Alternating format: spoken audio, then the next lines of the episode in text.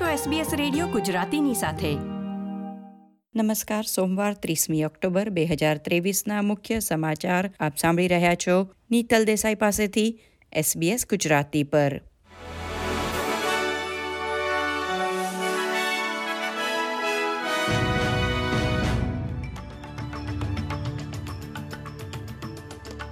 ગાઝામાં તાત્કાલિક માનવતાવાદી યુદ્ધ વિરામની હાકલ કરતા સંયુક્ત રાષ્ટ્રના ઠરાવથી દૂર રહેવા બદલ એલ્બનીઝી સરકારની ટીકા કરવામાં આવી છે. વિપક્ષ નેતા પીટર ડટને કહ્યું કે ઓસ્ટ્રેલિયાએ ઇઝરાયલ સાથે એકતામાં ઠરાવની વિરુદ્ધમાં મત આપવો જોઈએ અને ઇઝરાયલના વડાપ્રધાન બેન્જામિન નેતન્યાહુની મુલાકાત ન લેવા બદલ વડાપ્રધાનની ફરી એકવાર ટીકા કરી છે. સામે ગ્રીન્સ પક્ષના નેતા એડમ બેન્ટે કહ્યું કે ઠરાવના ટેકામાં મત નહીં આપી સરકાર ગાઝા પર ઇઝરાયેલના બોમ્બમારાનું સમર્થન કરી રહી છે. પહેલાથી જ કેન્સલ થઈ ગયેલી ફ્લાઇટની ટિકિટો વેચવા બદલ ક્વોન્ટસ સામે Australian competition and consumer commission A triple CA ફરિયાદ નોંધાવી છે. તેમાં આજે ક્વોન્ટસે ફેડરલ કોર્ટમાં પોતાનો બચાવ દાખલ કર્યો. એરલાઈને પોતાના બચાવમાં કહ્યું કે એ ટ્રિપલ સીએ ઉડ્ડયન ઉદ્યોગની વાસ્તવિકતાઓની અવગણના કરી છે. ક્વોન્ટસે રદ થયેલી ફ્લાઇટ માટે રિફંડ અથવા બીજી ફ્લાઇટનો વિકલ્પ ગ્રાહકોને આપ્યો હતો, પરંતુ કોઈ એરલાઇન ફ્લાઇટ માટે ચોક્કસ સમયની ખાતરી આપી શકે નહીં. એ ટ્રિપલ સીના અધ્યક્ષ જીના કેસ ગોટલીબે જણાવ્યું હતું કે તેઓ ઈચ્છે છે ક્વોન્ટસને ઓછામાં ઓછા બસો પચાસ મિલિયન ડોલરનો દંડ કરવામાં આવે જે હાલના સૌથી વધુ દંડના રેકોર્ડ કરતાં બમણી રકમ છે. ક્વીન્સલેન્ડમાં રાજ્યના મોટા ભાગમાં આજે ટોટલ ફાયરબેનની જાહેરાત કરવામાં આવી છે. રાજ્યમાં લગભગ સો અલગ અલગ સ્થળો પર બુશ ફાયર સામે અગ્નિશામકો ઝઝુમી રહ્યા છે.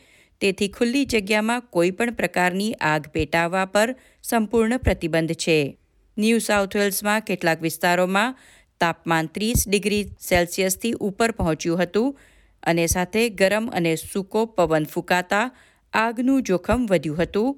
તેથી રૂરલ ફાયર સર્વિસે સોમવારના આખા દિવસ માટે રાજ્યના મોટાભાગના વિસ્તારોમાં ટોટલ ફાયર બેન આગ પર સંપૂર્ણ પ્રતિબંધ જાહેર કર્યો છે. વિક્ટોરિયાના કાર્યકારી મુખ્ય આરોગ્ય અધિકારીએ સૂચન કર્યું છે કે મેલબર્ન વાસીઓએ કોવિડ નાઇન્ટીનના વધી રહેલા કેસના કારણે ફરીથી માસ્ક પહેરવા પડે તેવી શક્યતા છે. ગત સપ્તાહે બહાર પડેલા આંકડા મુજબ દિવસના સરેરાશ બસો નવા કોવિડ નાઇન્ટીન ચેપ નોંધાઈ રહ્યા છે અને તાજેતરના ફેલાવા દરમિયાન સો મૃત્યુ નોંધાઈ ચૂક્યા છે. કોવિડ નાઇન્ટીનના કારણે હોસ્પિટલમાં દાખલ કરાયેલા દર્દીઓની સંખ્યા પણ ખૂબ ઝડપથી વધી રહી છે. ખેલ સમાચારોમાં ભારત ખાતે ચાલી રહેલા ક્રિકેટ વર્લ્ડ કપમાં ભારતે ઇંગ્લેન્ડને સો રનથી હરાવ્યું છે. ડિફેન્ડિંગ વર્લ્ડ કપ વિજેતા ઇંગ્લેન્ડની ટીમ છ મેચમાંથી માત્ર એક જીતી છેલ્લા સ્થાને છે.